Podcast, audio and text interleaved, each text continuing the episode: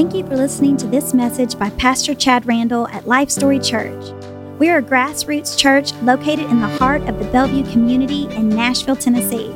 Our services are streamed live on Facebook and YouTube every Sunday morning at 10:30 a.m. and Wednesdays 7 p.m. Central Time. We would love for you to join us. Now here's Pastor Chad Randall. Uh, so we have been studying in the book of Jude, and we're just going to jump right back in where we left off last week, guys. So do me a favor, uh, open your Bibles.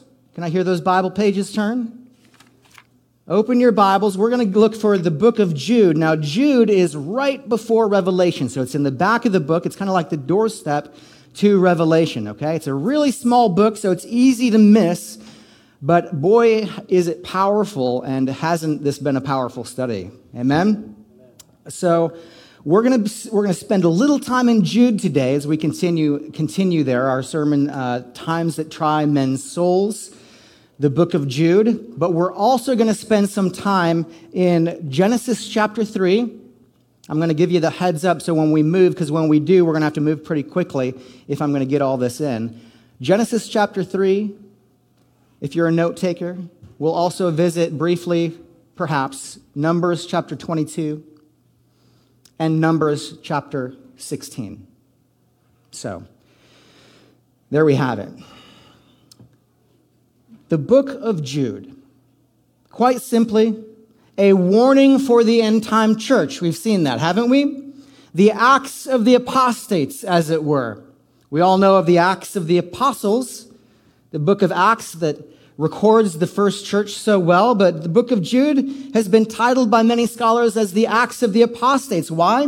Well, while initially intending to write a letter centered on the topic of common salvation, the Holy Spirit has interrupted Jude and impressed upon him to write a letter that rallies the church and rallies the church to a sober mind, so to contend for the faith in the midst of a prophetic attack that will be levied against the end time church.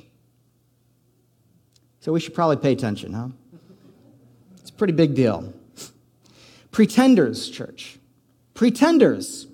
Agents of the enemy have crept into the church unnoticed with intent, with intent to do harm to you. That's what Jude tells us. And that's where we pick up where we left off last week. Last week when we were all snowed in and we had to do virtual. Hopefully, you guys had a chance. Uh, if you weren't able to join us Sunday morning, hopefully at some point you had a chance to uh, watch the message. So we're going to pick up right where we left off in Jude, verse 11. Can we read that? Let's read it. Woe to them He's speaking of these pretenders, these who have crept in. Woe to them, for they have gone the way of Cain. They have run greedily in the error of Balaam for profit. This, in the literal translation, actually says rushed headlong for reward. Okay, rushed headlong for reward. They have run greedily in the error of Balaam for profit, and they have, thirdly, perished in the rebellion of Korah. So here we have, right out of the gate, eh, aren't we finding all of these all of these allusions there's every verse there seems to be different allusions that we have to cover over so right out of the gate here we have three more allusions that jude assumes you'll understand because keep in mind, he's writing this letter to the end time church. It's prophetic. He's, these, he's giving three allusions here, again, assuming that you will understand what he is talking about. The way, the error, and the rebellion of these three people. Is anybody else in here thinking, man, I need to know my Bible better, right?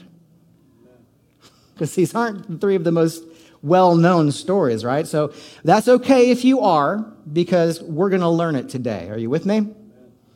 Are you guys with me? Come on. All right. This is going to be good. This is going to be good. I'm excited. I hope you are. Let me see that first graphic. These are our three. These are our three guys. the for you note takers. The way of Cain, the error of Balaam, and the rebellion of Korah. Now, truly, we could do a three part sermon series on, the, on just these three guys, but we're going to get them all in today because we're ambitious. Amen? Are you up for it? All right. Up until this point now, uh, we've seen corporate examples in Jude. It, it may have been hard for you to identify personally with Michael's example or fallen angels, so to speak, right? But these three men, these are personal, these are individual examples, okay? These three men are examples that Jude selects to make a point that is intended to apply to you and I. They are not in chronological history either, by the way. Okay? One comes to us from Genesis chapter 3 and 4. The second one comes to us from Numbers chapter 22. And then the third one backtracks to Numbers chapter 16. Okay? So why do so? You can be sure, let me promise you this, that when the Holy Spirit does something like that, it's intentional and it's for a reason. Okay? So, not only are these uh, errors that we need to avoid, they're also, they all also portray a process that he is calling to our attention in the text. And that process is this the process of apostasy. Can I see that graphic? The process of apostasy is simply this they entered a wrong path, they run riotously down that path, and they perish it perish at the end. By putting these three in this order, this is the, this is the lesson that we get. Apostasy, church, is not confined to a class of people. That's also what we see in these three examples. For example, can I, on this next graphic, Cain was, what was he? He was a tiller of the soil. He was a farmer. Balaam was a prophet truly was a prophet, not a fake prophet either, not, not necessarily even a false prophet. He heard from God. He was of the priesthood, in other words. So he's a religious man. You've got a tiller of the soil, a farmer, common, common uh, uh, profession at the time. Balaam, holy man, and then Korah was a prince in Israel. So you've got all different classes of people. Yet still, there are two proverbs that weigh heavily, church, as as these two proverbs will serve as an overarching truth to our study of these three men today. And those proverbs are this Proverbs chapter 16, verse 25, and Proverbs chapter 14, verse 12. They read, There is a way that seems right to man, but its end is the way of death. So true, this proverb that the Holy Spirit repeated it word for word twice. There is a way that seems right to a man, but its end is the way of death. Just because it seems right, church, it doesn't mean that it is. We have to understand this, church. Just because it seems right, it doesn't mean that it is. So, first of all, we're going to look at uh, the way of Cain, all right? Way, the way of Cain. I've got a lot of uh, visual uh, learning tools for you guys today, all right? What is this way of Cain? Well, simply put, guys, our natural, our natural judgment is not a reliable guide for spiritual things. Plain and simple. Just because it seems right, it doesn't mean that it is, okay? Our natural judgment is not a reliable guide for spiritual things. We're going to see that. Creation reveals the Creator to us, doesn't it? We look outside, we see the beauty of the sunshine on the snow and the trees, and we see the beauty of even how He made us so intricately. Have you ever uh, uh, looked into uh, studying the science of the body with all of the electrical neurons and just the nervous system alone? It's fascinating, isn't it? The creation itself reveals the Creator, but it also reveals His design in things. It, it reveals the, the presence of his personality, that God, yes, actually has a personality as he's put a personality in you. But creation, church, that includes you, creation innately cannot communicate his redemptive plan. Redemption is God's greatest work. The work of redemption is even a greater work than the creation itself. After all, creation is cursed, church. The creation is cursed. Redemption is revealed supernaturally to us through the Word of God, by His Word. We cannot, the lesson here is going to be, we cannot rely upon our own judgment separate from the Holy Spirit. Does anybody in here know that? There is a way that seems right to man. Remember that. So let's set this up. Genesis chapter 3, verse 23 through 24. Let's read that. Therefore, and I'm reading the New King James Version today, therefore the Lord God sent him out of the Garden of Eden to till the ground from which he was taken. Set up here. Where are we? Genesis chapter 3. What just happened in the Garden of Eden? Do you guys remember? Satan came, tempts Eve, Adam, they eat of the tree of life, remember? The shining one comes down. That's interest, an interesting study. The, the serpent translated into the Bible. That is a word for serpent, but a better translation of that might actually be the shining one, interestingly enough. But that's a rabbit trail. Let's keep reading. So, verse 24 He drove out the man out of the garden, and he placed cherubim at the east of the Garden of Eden, and a flaming sword, out of, and a flaming sword which turned, turned every way to guard the way to the tree of life. Interesting here is that, you know, that sword whenever I used to read that, I'd think, okay, so he's guarding the door to the Garden of Eden. So he is not going to let Adam back in. That's not what this is saying at all here.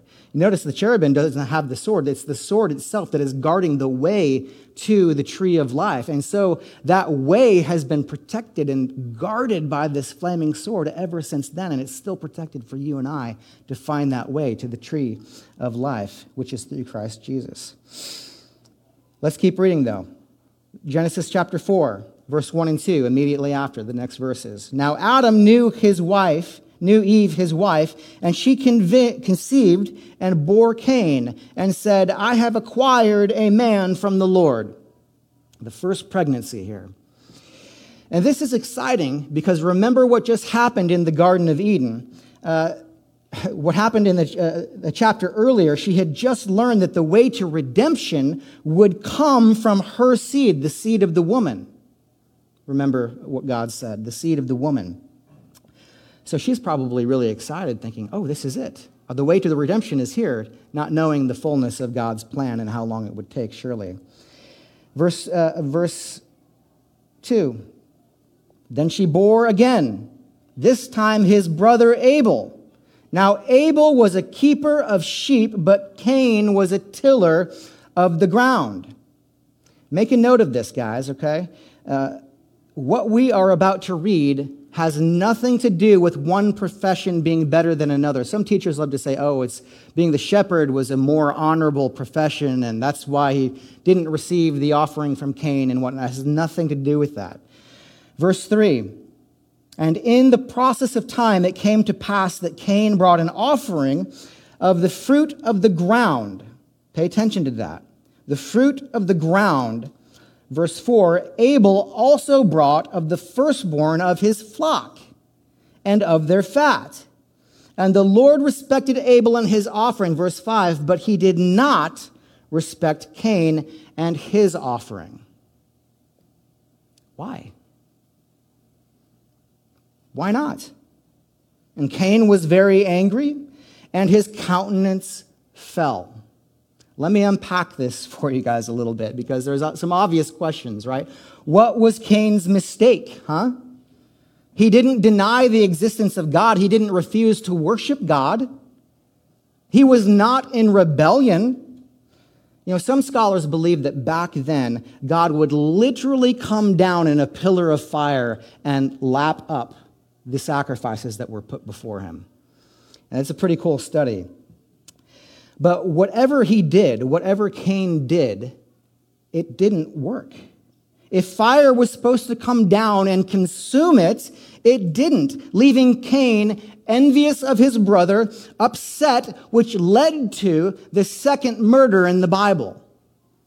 And some people think that this was the first murder in the Bible, but really, what was the first murder in the Bible? Anyone? Adam when he sinned and death entered the world. So, but what's the mistake? Don't Christians, you and I, have these same qualities? not denying the existence of God, not refusing to worship, not in rebellion, right? What's the difference between Cain and us in this scenario? How can we be sure in that case, if these are our questions, that God accepts what we bring him if he didn't accept what Cain brought him? This should be a big question for us if we read this passage honestly. Well, Hebrews gives us some insight. Hebrews chapter 11, the famous chapter of what? Faith. We've got some Bible students out here. You look at the Word of God, there's some famous, famous scriptures, right? You've got 1 Corinthians uh, chapter 13, famous for what? Love, right? Hebrews uh, chapter 11, famous for faith. Let's read verse 1 through 4. Now, faith is the absence of things hoped for, evidence of things not seen. For by it the elders obtained a good testimony. Verse 3 By faith we understand the worlds were framed by the word of God, so that the things which are seen were not made of things which are visible.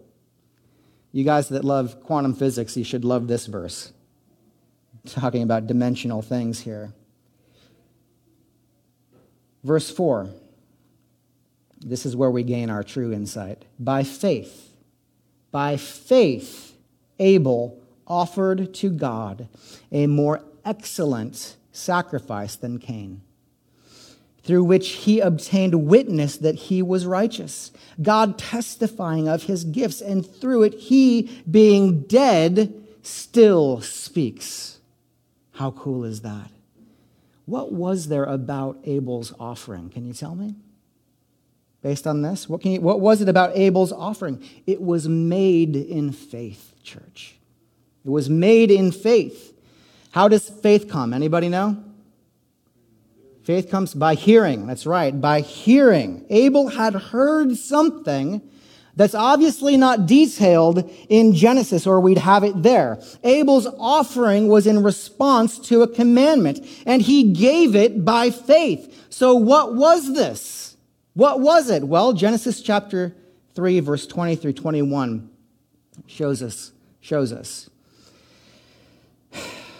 And Adam called his wife's name Eve because she was the mother of all living. And this is interesting. Underline that. We may put a pin in that, come back if there's time. Because she was the mother of all living. Verse 21 also, for Adam and his wife, the Lord God made tunics of skin and clothed them. Why did he do this? God personally himself came down and made them, clothed them, put tunics of skin on them himself. Why? I mean, there have been times that God sends angels to do other things, take care of certain things. This specifically, he did himself, kind of like burying the body of Moses, like we talked about last week, right? Why did God do were the were the fig leaves not good enough? Did he think did he was he not into the fashion, right? Or did he want them to be more comfortable, perhaps? Yeah, like using leaves, this is just pathetic. You, you need is an animal skin, right? Did he want him to be more comfortable? No. God knew, church. God knew what it would take. He knew what it would take, what he would do, what he would give to redeem his children, and he never wanted them to forget it. From the beginning, church, from the beginning, the practice, the ritual of spilling blood for the redemption of sins was instituted. Why? Haven't you ever read the Old Testament and you see all of the animal sacrifices and you just think, why, why is this really necessary? Seriously. I mean, kind of barbaric, right? All the blood everywhere, animals, really? Sacrifice, blood, everything? I mean, I have. I'm just being honest with you. Okay? I mean, here's the thing is we're, we're coming up on um, Re- uh, Resurrection Sunday and Holy Week and and we always teach uh, on uh, Palm Sunday about the 10th of Nisan and, and the lamb that they would take into the house and make sure that it's spotless. I mean, they literally brought this lamb into the house. Can you imagine for a second bringing a cute little lamb into the home and your kids falling in love with it, right? Living with it, and then you kill it in front of them, right? That's sort of shocking to the senses, isn't it? The thought of it? Why then? Here's why. So the children of God would know it when they saw it. So they would know it when they saw it. It was God's way of showing us, church, that sin is serious. Sin is serious, and that, and also to show us that sin has to be paid for. It has, I know it's unpleasant. I know we would like just to let everybody get away with everything, right? Or at least ourselves. But sin must be paid for. It was only always, church, a foreshadowing, a model of what Jesus would do to redeem the world through the seed of the woman. From Genesis chapter 3 all the way through Revelation chapter 19, we discover that God consistently presents the principle that without the shedding of blood, there is no remission for sins. Hebrews chapter 9, verse 22. Church, it all pointed to the cross, even way back in Genesis chapter 3. Ooh, I got chills. The cross is preached from the beginning. There is a scarlet thread that runs through the entire Word of God from Genesis through Revelation, and it is the thread of grace. Mm. In Genesis chapter 3, Adam called Eve the mother of all living. Remember, we put that pin there?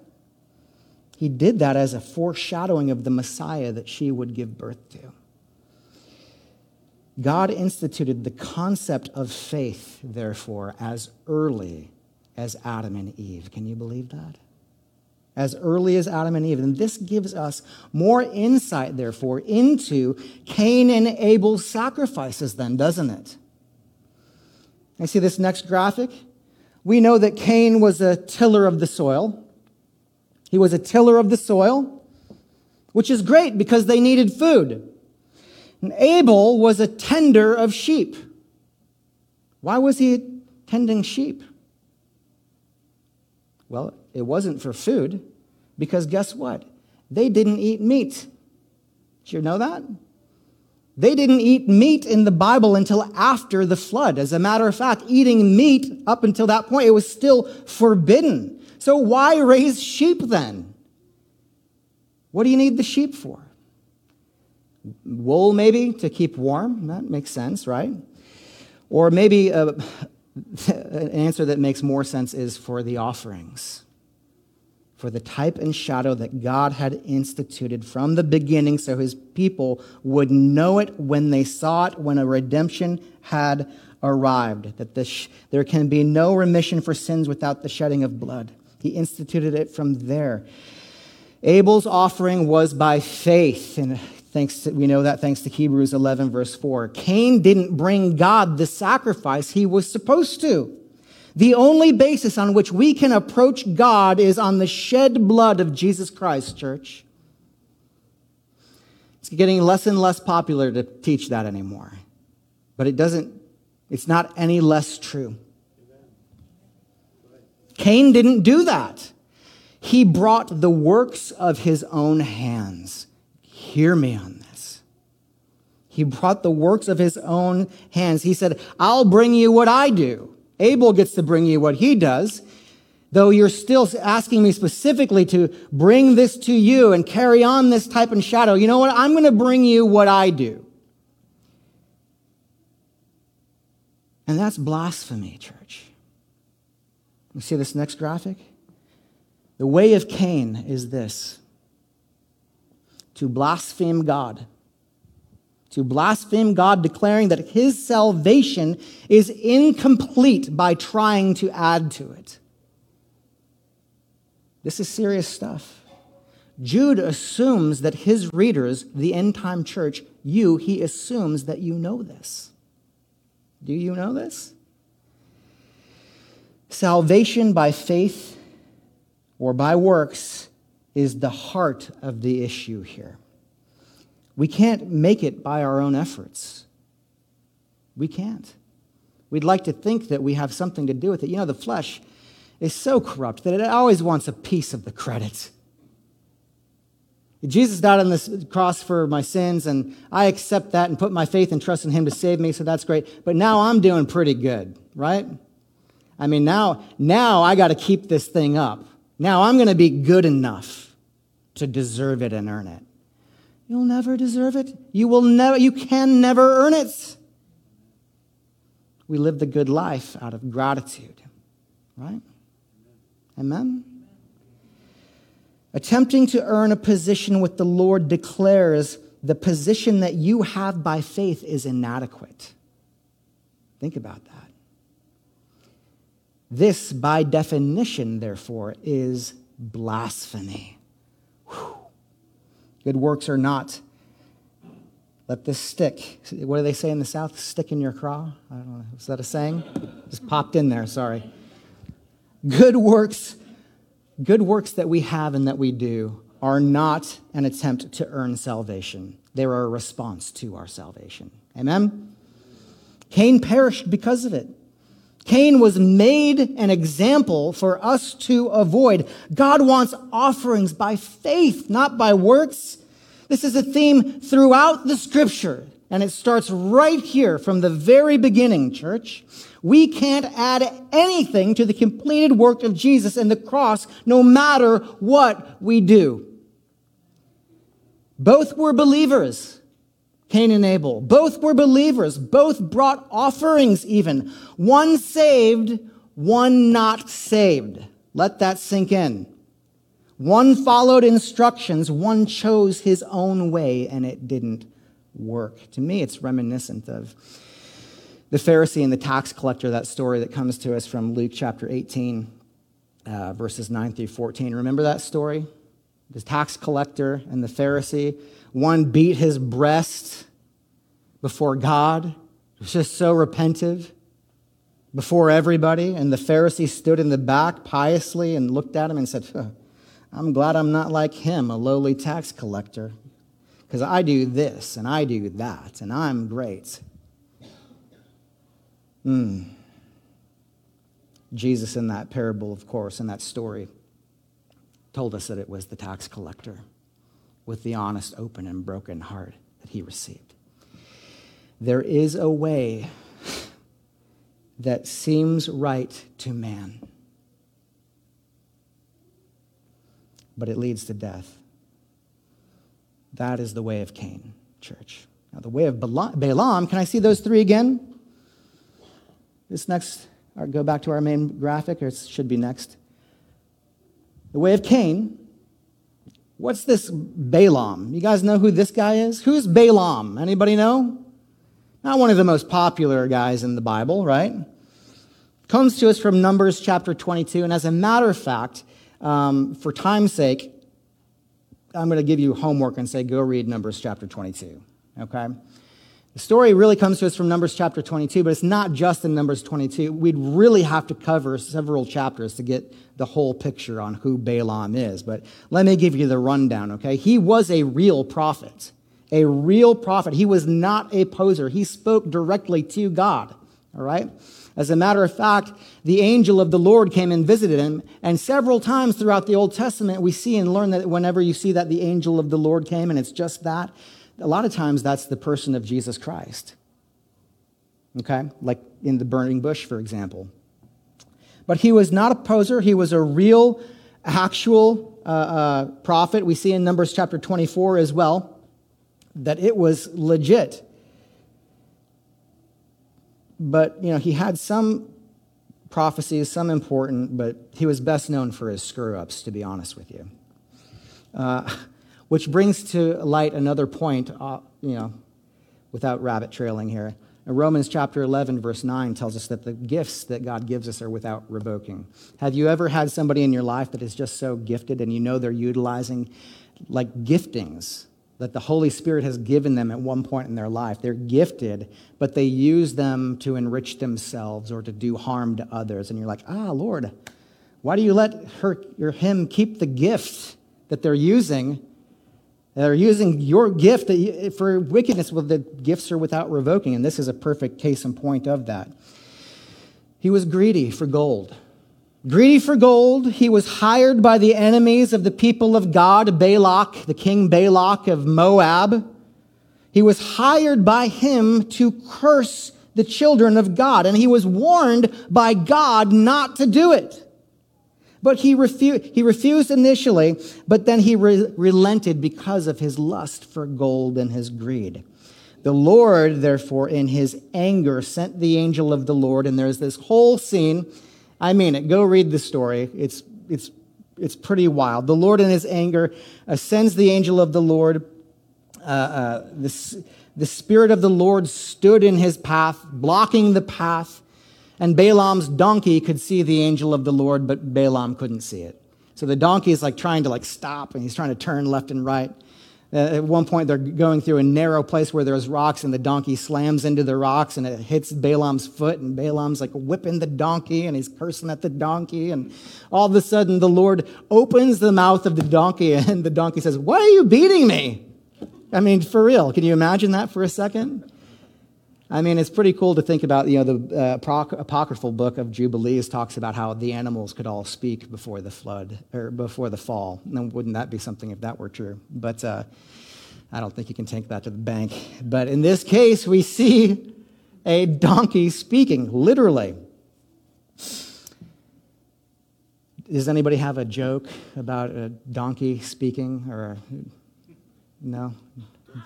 Wives, don't look at your husbands, right? Okay. Just low lying fruit. We can't go there, right? All right. So the Lord, uh, ultimately through the story, the Lord only lets him speak blessings over the people of Israel. Okay? So his plan is being foiled. He doesn't, he doesn't get, the, he doesn't get the, the riches that he wants, but this is the crux, this is the crux of, of the story of Balaam according to Jude. Can I see this next graphic? Here's what happens next. The Lord only let him speak blessings. So what happens? Well, deprived of the rewards promised by Balak, king of Moab, Balaam's covetous heart conceives an evil thought. If he could just counsel the, the women of Midian and Moab to tempt the Israelites and cause them to sin, this story comes to us in Numbers chapter 31, then God would have to punish his people. Indirectly, he can achieve Balak's goals through trickery, through sorcery. Although I can't, God won't let me speak a curse over them. You know what I'll do? The Israelites are not supposed to marry any other tribe. They're not supposed to marry with Moabites. They're not supposed, they're supposed, the Israelites were supposed to stay, stay pure in their bloodline. Why? Well, it goes back to Genesis 3 again. Because through the seed of the woman would come the Savior. So they're instructed by God to keep that bloodline clean, which uh, plays into Genesis chapter 6 and the defending of the bloodline. That's why so many different times uh, Satan tried to kill Jesus long before he was ever born. Remember the babies being thrown into the Nile River of Egypt, right? Uh, many different times, genocide was attempted against the people of Israel to try and cut off the seed line of the Messiah. In any case, they were not supposed to marry anybody who wasn't Hebrew or Israelite. So what does he, what does he do? I know. I'll get the women of Moab to tempt them. They'll lie with them, and then they'll be sinning, and then God will have to punish them, and Balak will have his way. I'll have my riches. There we go. Balak's purpose would be served, and Balaam would be rich.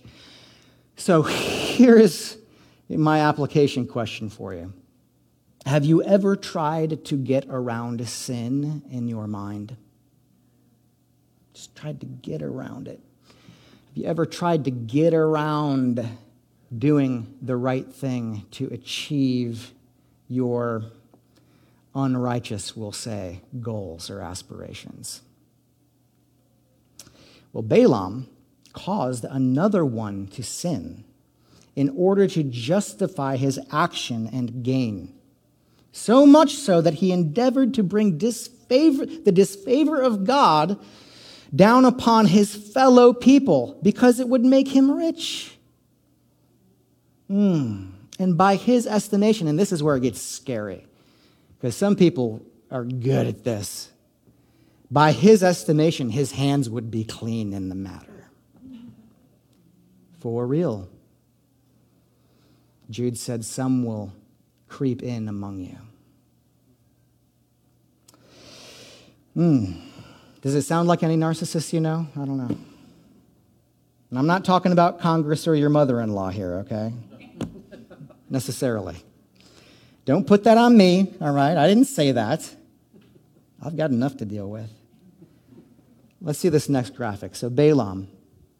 Balaam. According to uh, Jude 11, I see that next graphic.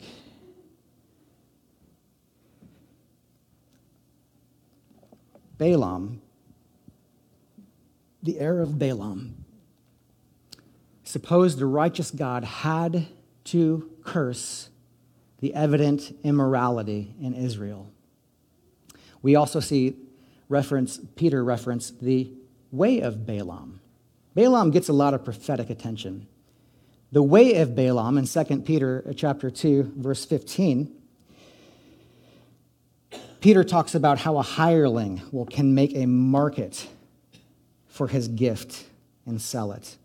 And then Revelation chapter 2, verse 14 talks about the doctrine of Balaam, which is essentially spiritual unchastity, marrying the world, in other words, okay?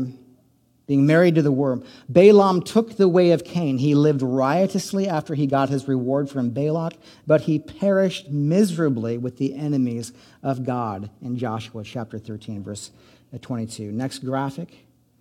In summary on Balaam, church, the error of Balaam in summary, he sacrificed. This is what Jude wants you to know. He sacrificed eternal riches for temporal gain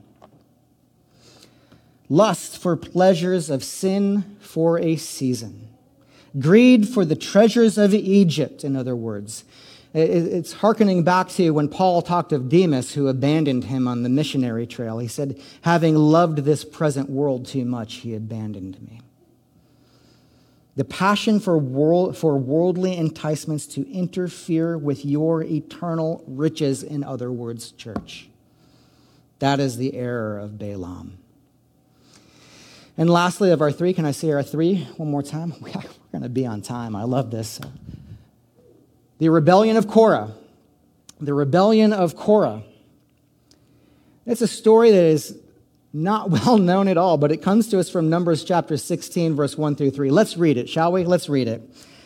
Numbers 16, verse 1 through 3. Now, Korah, the son of Izhar, the son of Kohath, the son of Levi, with Dathan and Abiram, the son of Eliab, and on the, and on the son of Peleth, son of Reuben, they took men, and they rose up before Moses with some of the children of Israel, 250 leaders. Think of that realm of influence. That's a lot, guys. 250 leaders of the congregation, representatives of the congregation, men of renown. These are the big hitters. These are their leaders. Verse 3 They gathered together against Moses and Aaron and said to them, You take too much upon yourself. For all the congregation is holy, every one of them and the Lord is among them. Why then do you exalt yourself above the assembly of the Lord? So here's the deal. Here's the deal. Moses was a type of Christ, church. He was a type of Christ. He was the mediator between God and the people of Israel. He was the mediator between God and man. So the question here really is as Korah and leads these men before Moses, he's saying, is, is a, mediator, a mediator necessary? That's really the question he's saying here. Everyone, everyone is holy. You take too much upon yourself. Is a mediator truly necessary? Korah says, We've got this, Moses. We've got this. Something that is lost on us in the Garden of Gethsemane is this, church. That you remember this, the scene in the Garden of Gethsemane when Jesus says, Father, if there's any way, take this cup from me. It's beautiful type and shadow of the marriage, uh, marriage uh, uh, Galilean Jewish marriage uh, ceremony. It's a type and shadow. It's beautiful. But one thing that gets lost when we study that story is, you know, we remember though the, the disciples are sleeping. Oh, wake up, can't believe they couldn't stay awake for just a little bit, right? And he goes back to the Lord, or he goes back to his father. Three times he goes back to his father. And each time he goes back, he says, Lord, if there's any way to, to take this burden from me, essentially, that'd be great. But not my will, yours be done. In other words, if there is any other way that we can get this done without what's in front of me tomorrow on the cross, that'd be great. He goes back to the disciples, comes back, prays the same thing. Goes to the disciples, wakes them up, comes back, does the same thing. So, three times he says, if there's any way that a mediator isn't necessary. but guess what the answer is every time? The mediator is necessary, church. It was necessary. So let's keep reading. Number 16. Let's jump to 28 and through 33. And Moses said, By this you shall know that the Lord has sent me to do all these works, for I have not done them of my own will. Verse 29. If these men die naturally like all men, or if they are visited by the common fate of all men, then the Lord has not sent me. Verse 30. But if the Lord creates a new thing and the earth opens its mouth and swallows them up with all that belongs to them. Think about that. All that belongs, their house goes with them, right? And they go down alive into Sheol, into the pit. Obviously, they would have perished in the fall, but they lived as they fell into the pit, Sheol, there, which is, if you've been studying Revelation with us on Wednesday night, that's very interesting. Then you will understand that these men have rejected the Lord. Verse 31 Now it came to pass, as he finished speaking all these words, that the ground split apart under them. Verse 32 And the earth opened its mouth and swallowed them up with their households. That's their, all of them. Their families, their houses, their households, and all the men with Korah, all their goods, even. Verse 33. So they, they and all those with them went down alive into the pit, and the earth closed over them, and they perished from among the assembly. Next graphic the rebellion of Korah. What do we see? The rebellion of Korah. We like to think, church, that the way is much bigger than it really is. We like to think that it's broader. You know, unfortunately, though, for those thoughts in our minds, Jesus tells us in Matthew chapter 7, verse 13 and 14, that narrow is the way, but broad is the path that leads to hell. Korah and the guys that rebelled that didn't feel that Moses had any special ordination. They learned the hard way, church, that there must be a mediator for sin. How much is uh, how much is the universalist religion propagated these days? I mean, we can see it right now. We see it right now. The Pope is in the news. He's talking about we're bringing all the major religions together for Chrislam. One new world religion. I'm not even joking. That's legit. They're building, so they're going to have a mosque, they're going to have a, a temple, uh, for the Jews, and they're going to have a, a Catholic church. Three buildings in one big square, bringing together the three major world religions. Are we in the end times yet? Feels like it a little bit. Can I see this next picture? You guys might have seen this online. I think it's important to mention since it's our hometown. Nashville Church says that the Bible isn't the Word of God then draws ire. This is a church in South Nashville. It's universalism. Many paths to God. Many paths to God. Uh, propagating things like, you know what? The sin that you have in your life, come as you are, stay how you are.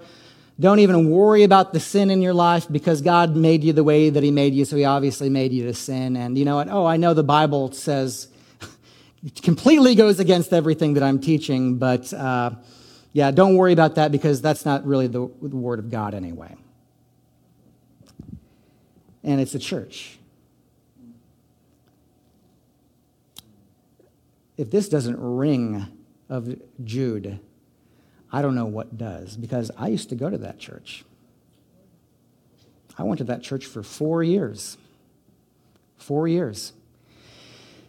We all, uh, Amber and I ultimately ended up leaving the church when we discovered that Asher was being taught some things in Sunday school that, uh, no, the flood wasn't really a flood and it was more regional and this and that. And we were like, what?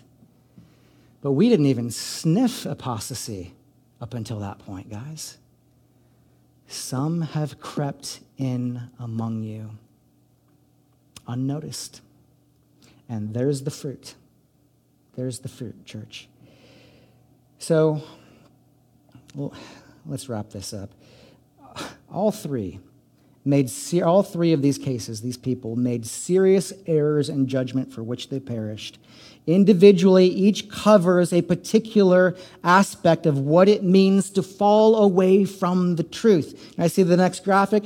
This is the process of apostasy, church. This is the process of apostasy. What do they do? They enter a wrong path. They start down the wrong path. Not only that, they run riotously down it. And what happens in the end? They perish at its end. This should have our attention because it doesn't just happen here in the scripture church, it happens in Nashville. For the, the scary thing is, church, is that for those who go down this path, there is no hope. They, and they're among us. Perhaps not now in this room, right? But they have been. Trust me, I've looked them in the eye. I see the next graphic. They knowingly, they knowingly choose. We have one more graphic. They knowingly choose the way of Cain rather than the way of Christ. They knowingly choose the error of Balaam rather than the truth of Christ. They perish like Korah rather than living through Christ. Don't let them mislead you, church. Don't let them rob you because they are here now. They are among us. Anchor yourself to the Word of God, church. I appeal to you. It is our sword. It is our sword. And in closing, let me do this. Let me read through this because it goes right with it. Jude verse 12 and 13. That way we can say we got through more than one verse in Jude, right? Let's read verse 12 and 13. These, these who he speaks of, are spots in your love feast, their gatherings. They would always love to gather. Our remember our gather at the tables the first Sunday of every month? I can't wait to do those again. I tell you what, such great fellowship. They got together. This is what he's talking about. They're, they're fellowshipping. These are spots in your love feast. While they feast with you without fear, serving only themselves, they are clouds without water, carried about by the winds, late autumn trees without fruit, twice dead, pulled up by the roots, raging waves of the sea foaming up their own shame, wandering stars for whom is reserved the blackness of darkness forever. You can imagine there's a lot in that, those two verses, can't you? Those are some pretty stunning visuals he gives us. Maybe we'll touch on that next week. This may be the longest book in the Bible to study. I don't know. Truly. And it's only one chapter. But that's pretty much par for the course with the Word of God, isn't it? Mm. Guard your hearts, church. Mm, I'll invite Leith up. Guard your hearts. Know the truth. We say it all the time, don't we? Know what you believe and why you believe it. What is your belief and your stance on any issue in our culture? What do you believe about it? Why do you believe it? Well, because the Bible says so. Where does the Bible say so? Know what you believe and why you believe it, church. That has been a clarion call for our church since the beginning. Know what you believe and why so you can be bold for the truth. It's hard to be bold for the truth when you don't know it. So when you have done all that you can do to stand, you can stand firm still. Amen? Amen. Cain, Balaam, and Korah, they entered a wrong path. They ran riotously down it and they perished at its end. They'll be among us, but don't let them fool you. Amen? With every eye closed, every head bowed. If you're here this morning and the Holy Spirit is moving on your heart in whatever way, maybe you identify with some of what the story of Cain is. Maybe you've been trying to add to your salvation. Maybe you've been feeling like the Pharisee that looks at the tax collector who's got the broken heart. Maybe there's some arrogance that needs to go. Maybe you've been selling your gifting. Maybe you've been giving, using your gift to do harm to others. Or just not using it in the way that the Lord would have you. Whatever it is, church. If that Holy Spirit is moving on your heart, I want you to lay down those concerns. I want you to lay down those confessions before the throne this morning, all right? Just raise your hand. You can put it right back down. Lay it down. Thank you, thank you, thank you. Clear your heart. God is good. Let Him have it. Don't carry that burden with you anymore. The next step you take is the first step in a new day, a new direction. If you're here this morning, and you need to surrender your life because maybe you have been running riotously down a wrong path and you need to hit the brakes and turn it around right now. And you want to surrender your heart and give your life to Jesus, maybe for the first time or maybe just for the first time in a long time. Raise your hand. You can put it right back down. No one's looking around. This is between me and you and the Lord. And I just want to pray with you. You can put it right back down. Thanks. Let's pray, church. Heavenly Father, Lord, we thank you for who you are. We thank you for the way that you love us. We thank you for the faithfulness of your word, God, and your Holy Spirit, Lord. You're so faithful to lead us into all truth. You're so faithful to correct us, God, when we get off track, Lord. Oh, you're so faithful to renew us and refresh us, Lord. Lord, we come before you and we lay all these things down. Just continue to reveal the truth to us through your word, Lord, led by the Holy Spirit. Blow on the ember of our hearts into full flame, Lord, that the only path we would run down would be yours, God, the path that you have set out before us, Lord that we would run to you as fast as we can into your open arms, Lord Jesus. Say this prayer with me now. Let's all say it out loud for those who rose their hand a moment ago. Say this with me, church. Jesus, I believe that you're God. I believe that you love me.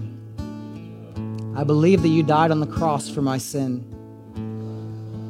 And I believe that you rose from the grave on the third day. I put my faith in you, that my eternity is secure in you. Come into my heart and make me new, and walk with me all the days of my life. In Jesus' name. all God's people said, Amen. May the Lord bless you. May He keep you. May He make His face to shine upon you. May He pour favor out on your lives. May you go in grace and prosper in all you do. In Jesus' name, and all God's people said, Amen. We love you guys. Thank you so much.